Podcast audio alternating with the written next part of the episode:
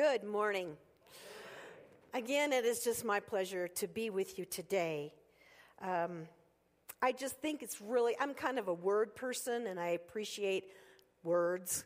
And it's just, it's just so neat to me to have Steve Hill and, you know, Mr. Rogers and all these wonderful music musicians. What they say has lead, is leading right up to what I'm saying. And I just, I think it's great the way that God just kind of works things out. So where it all matches, you know, I'm a matchy, matchy kind of person. So Pastor Jim has been uh, talking to us about the nature and the function of the church, as envisioned by a man who planted a lot of churches. The Apostle Paul traveled thousands and thousands of miles in the first century and planted churches all the way across Asia Minor. These little churches generally met in homes. They met in the, in the houses of the early Christians in Corinth and Philippi and Thessalonica, in Colossae, in Ephesus, and yes, even in Rome.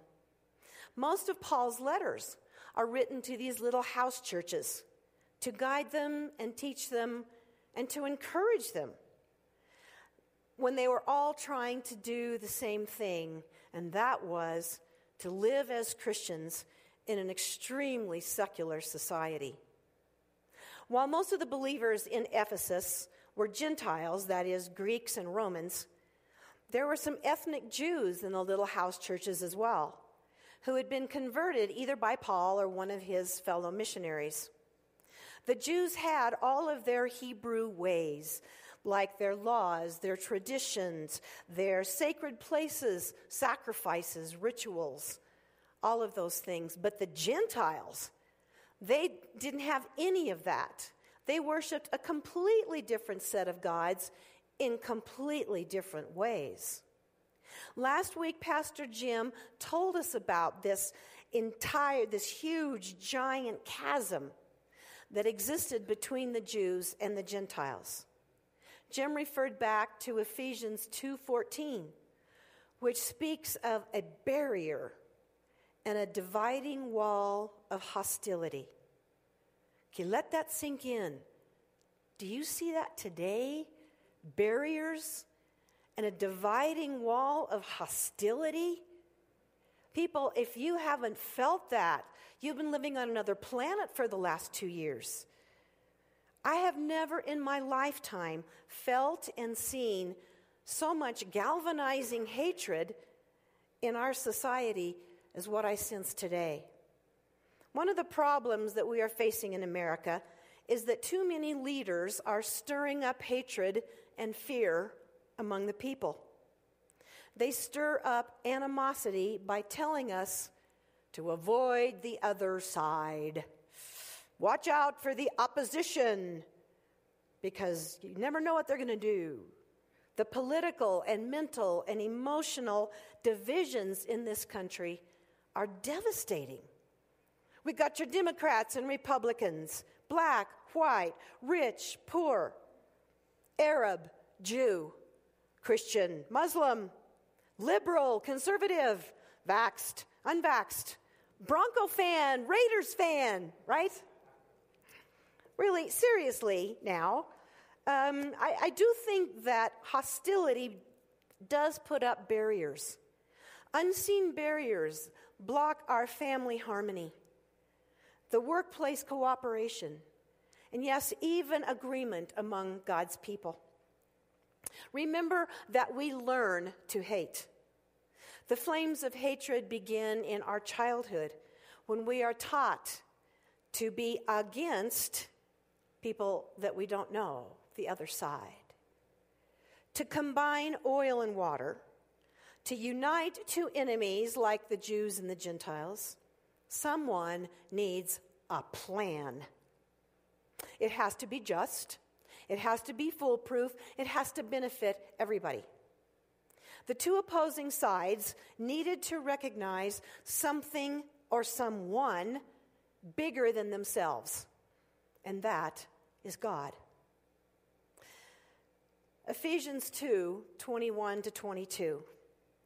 In him, that is Jesus, the whole building is joined together and rises to become a holy temple of God. And in him, too, are being built together to become a dwelling, a dwelling in which God lives by his Spirit. That's the plan. In fact, only God can come up with an enduring, abiding plan.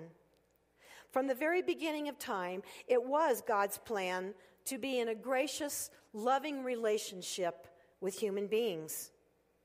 The Jews were his chosen nation, that is true. But it was their responsibility to live the kind of lives that would lead all people in the whole world to faith in the one true God. However, well, that sort of didn't work. in view of human nature, God knew that it wasn't going to work. God knew that people would be stubborn and rebellious. He disciplined the nation of Israel over and over again. He redeemed them over and over again. Eventually, it was necessary for God to do something radical. So he sent his son to earth to bring about the full reconciliation and redemption. That was the only way, the only plan that could save his relationship with people. This radical step, this plan, this suffering Messiah sent to save the world was genius. No human being could ever come up with such a paradoxical plan. God intended to build a new house out of the rubble, out of the ashes of unfaithful humanity. It was to be a house filled with people, people who would love him and serve him, and then love and serve one another. And of course, God's plans can never be thwarted not by anyone at any time. So that takes us to the letter of Ephesians. Paul may have founded the little house church in Ephesus. It was his home base in Asia Minor for between two and three years. He knew the people well and he loved them. We know that from the book of Acts. Later, he wrote his letter to explain to this church, to explain the role of Christians. What is the role of the church? What is a Christian supposed to act like within a culture that knew very well the dividing wall of hostility? The first two chapters of Ephesians is the story of God's saving work in Jesus Christ. Today, you are a part of that story. We are the Gentiles. We are the redeemed. People, we are the church. So let's begin chapter 3, verses 1 through 7. Paul opens chapter 3 with, for this reason, comma, I, comma, Paul, and then there is no verb. we don't get a verb in that sentence until we get down to 314, where he repeats the same thing, for this reason. And then he says he kneels before the Father. Just take note of Paul's position as a prisoner of Christ, a position of humility and reverence and respect for God. 3 1. For this reason, points back to 222, which we have already read, to the revelation of the inclusion of Gentiles into the family of God. Paul then specifically uses the first person I and goes on to tell all about his calling to ministry and his ministry. He tells his readers that he is imprisoned, probably in Rome, for their benefit, and that he is bound to Christ, who called him to preach specifically to the Gentiles. The church is a community of believers and a dwelling place of God. In John 14, 3, 23, excuse me, the gospel writer recounts the words of Jesus. And Jesus said, Anyone who loves me and obeys my teaching, my Father will love them. We will come to them and we will make our home with them. That is, the love of the Father cannot be separated from the love of the Son. And the two of them sent the Holy Spirit to indwell believers, to take up residence in the hearts of believers. God has made his home, his dwelling, in the hearts of the people who love Jesus and obey his teachings. People, that's the church. Back to Ephesians 3 1 through 7. In Ephesians 3 2, the administration of God's grace is merely, basically, the understanding of the gracious plans of God. Paul was commanded by God to be the steward of his gracious plan and to reveal it at just the right time. In 3 3, we come to the mystery of God's, of Paul's mystery. For some people, the mystery of Paul's mystery is still quite a mystery. But Paul said a gracious God revealed his mystery to him, to Paul. Well, this is really intriguing to me. What mystery was revealed to Paul? What secret did he know that he was told to reveal to others? Hmm. Have you ever been part of planning a surprise event, like a surprise birthday party for a spouse or something like that? You know that you have to keep it a secret until just the right time. And finally, at the right moment, the secret is revealed. In the meantime, it's kind of hard to keep that kind of thing a secret because that big reveal is so exciting and so exhilarating, it's just hard to keep your mouth shut. In a lot of ways, I would like to think that that's the way that Paul thought about the exciting news that God had a plan to redeem and include the Gentiles into his plan of salvation. We first hear about God's mystery in Ephesians 1 9 through 10. He, that is God, made known to us the mystery of his will according to his good pleasure, which he purposed in Christ, to be put into effect when the times reach their fulfillment, to bring unity to all things in heaven and on earth under Christ. Surprise! The great plans of God have finally come to fruition. Now, in 3 5, that which was not made known to people in other generations, as it has now been revealed by the Spirit to God's holy apostles and prophets. Hmm. Actually, God's saving activity began before the creation of the world 110. And his timing of this revelation has all been a part of his plan from the very beginning. Ultimately, it is the plan of God to unite all Christians into one body, one house, regardless of their backgrounds, of their ethnicity, of their station in life. One community, one church, one dwelling place of God.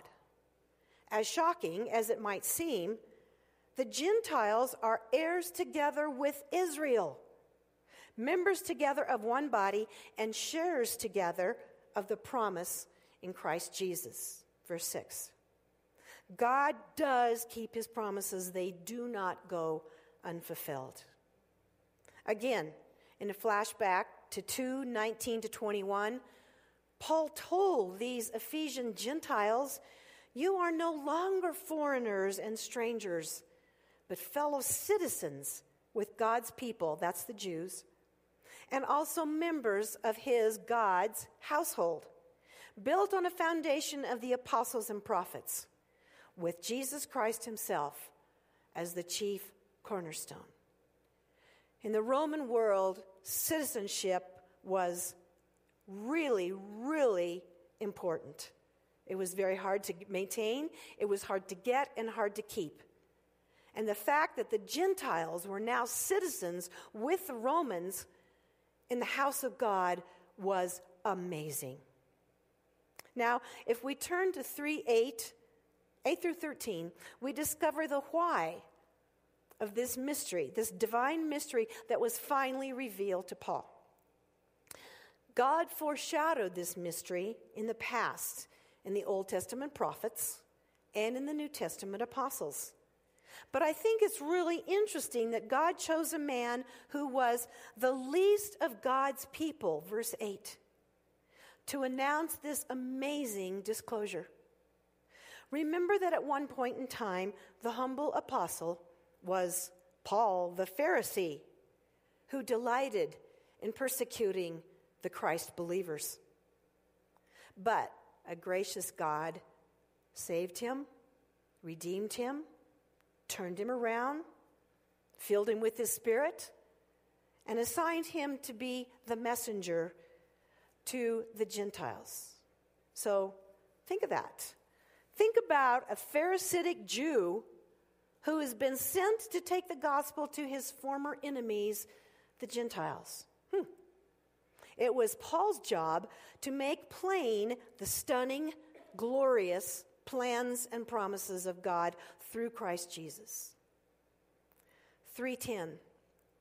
His intent was that now, through the church, the manifold wisdom of God should be made known to the rulers and authorities in the heavenly realms according to his eternal purpose that he accomplished, past tense, in Christ Jesus. That is, in the ages past, human rulers and authorities, and even the angels and what we call the heavenlies, the spiritual beings, had no idea what was going on. They were clueless. God did not reveal his plans to them. But behind the scenes, behind the cosmic conflicts of good and evil from eternity, God has been actively working out his eternal purposes and his plans, which culminated in the life, the death, and the resurrection of Jesus Christ. Verse 11. The wisdom of God was revealed in the cross of Christ and the efficiency of his saving grace in the lives of believers. And it shakes up all conventional ideas of wisdom. As Paul said in his letter to the Corinthians, this is in 1 Corinthians, for the message of the cross is foolishness to those who are perishing, but to us who are being saved, it is the power of God. For since the wisdom of God, the world, through his, its wisdom, did not know him, God was pleased through the foolishness of what was preached to save those who believe. That's a little confusing, but the message itself is not foolishness. That is, Christ crucified. It was deemed foolish by the world who didn't understand it, the Jews and the Greeks. With respect to this divine plan of salvation for all of humanity through Jesus Christ, the Apostle Peter, in his first letter, 1 Peter, he said, Even the angels long to look into these things. So let's go back now to 3, verses 8 through 13. Things kept hidden in God are now made plain. Paul unfolds God's profound, wise plan for the community called the church. All people united together, all redeemed by the cross of Christ. It was to go into effect at just the right, proper time, which would then impact the entire world, the entire universe, with God's wisdom. In 310, the word manifold does not reveal the enormity of God's wisdom. In Greek, this word denotes a multifaceted, multifarious, multi purpose of God's wisdom.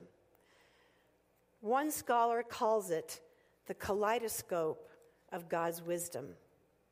So think about a kaleidoscope. Remember the kaleidoscopes that you held up into the light and you turned it around and you could see these amazing colors and designs that all came together in one beautiful design.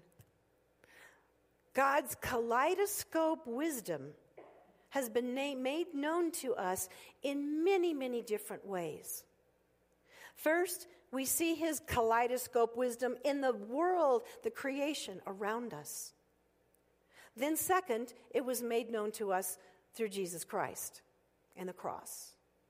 Right now, it has been made known to us through the diversity of people coming together as one house, one community. We are made one in Christ. Right now, the task of making known the wisdom of God is not up to Paul alone, it's up to the church as well. The church is to be the channel through which God unveils all of his wisdom, his plans, and his purposes. United together, this all inclusive community in Christ, of which you are a part, is a new building of God's people, called to show to the entire universe the kaleidoscope wisdom of God. As the church declares the good news of God's salvation in Christ, and as the people of God live out this good news as a unified community, all of heaven and earth will grasp the wonder and the truth of God's wisdom. This, my friends, is the why. Why did God reconcile us to himself? He did it because he wants the church to reflect the true wisdom of God on earth. Think about now and eternity. The effective headship of Christ in the united church today is a preparation for the ultimate assumption of the headship of God over the entire universe someday. We will experience the final reconciliation of Christ according to God's eternal purposes that have already been accomplished in Christ Jesus our Lord. Verse 11. And we, the people of Christ, can assume an essential part of this plan because we can approach God with freedom and confidence. Verse 12. It is rather staggering, really, to think about that as our responsibility. We are called to reveal the wonderful mystery of God, His salvation and His reconciliation to the entire world, natural and supernatural. How do we do that? How in the world do we do that? Well, you all know the song, and they know we are Christians by our political position. No, I don't think so. You're right. By our love. It is by our love. A couple of weeks ago, Pastor Jim highlighted four qualities in Ephesians 2 which can be characteristics, good characteristics of the church love, mercy, grace, and kindness. Okay, write those down on your shirt cuff so you can remember them. Love, mercy, grace, and kindness. People, we need to love each other. Okay? Then we can love the unlovable. God's wisdom is not anger or hatred. His wisdom and plans for the church are not antagonism and injustice and prejudice and judgment. The job of the church is to demonstrate the love of God by acting out his love towards others, by showing mercy and grace and forgiveness, especially when it is not warranted. We are to show respect and kindness even when it's very, very difficult to do so. As a community of believers, we are one in the Spirit, and we are not to be divided. Let me say that one more time. We are not to be divided. We're going to hear more about this in chapter 4 of Ephesians. Paul goes on about being one in Christ. Indeed, people are watching us. Even the spiritual beings are watching us. as we demonstrate God's wisdom every single day of our lives. How do other people see God except in us, in believers? In Christ, united in our faith, empowered by that Spirit within us, we can be the house, we can be the dwelling of God on earth. So be encouraged, church, because we have the Holy Spirit that empowers us and guides us and bonds us together as a body of believers. Even, or maybe especially, when we are going through suffering. Verse 13.